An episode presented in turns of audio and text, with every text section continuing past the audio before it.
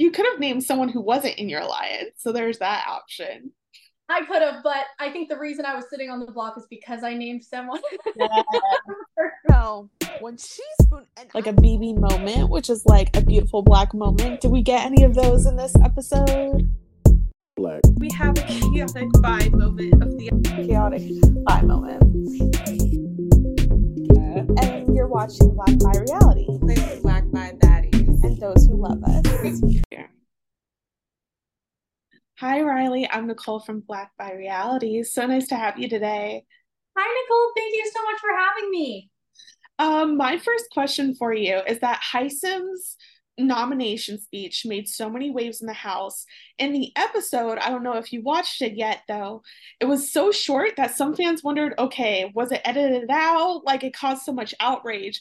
So how long would you say the speech went and was like the biggest things that led to that outrage? Um, it was it was just a couple minutes. Um, it wasn't it it wasn't something crazy that people didn't see. Um, I think it was just the the fact that it happened. I think people were just like, "Whoa, like that's crazy." Um, but you know, Hisam is a very honest person, and he was very vocal about how honest he was going to be in the game. So I have to respect whatever game move he felt he needed to make to accomplish his goal for the week.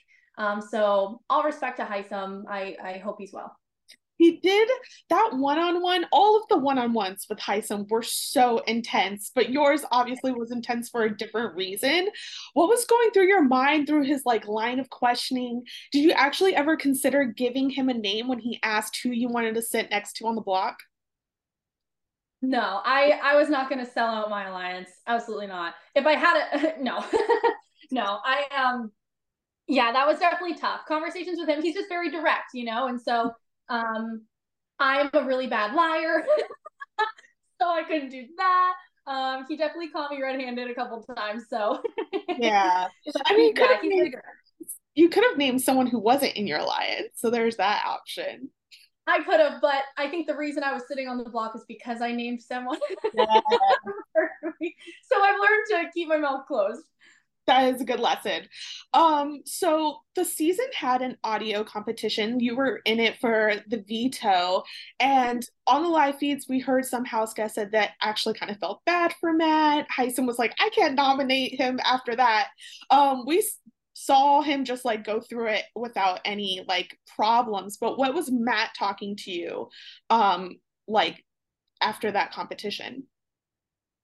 Matt really wanted to win that one just because of the position that I was in, that we were in. Mm-hmm. Um, so that was definitely tough for everybody. Um, and you know, every every competition is designed to be fair. You know, with Matt's hearing, um, that one was just unfortunately, you know, not one that he was able to compete at the best of his ability. Um, but um, he, you know, Big Brother has made a lot of accommodations for for Matt, and he mm-hmm. was you know, we had a moment where we could share that and and you know, all we could do is just embrace him and and move forward as a house and you know, as long as Matt's happy, we're happy.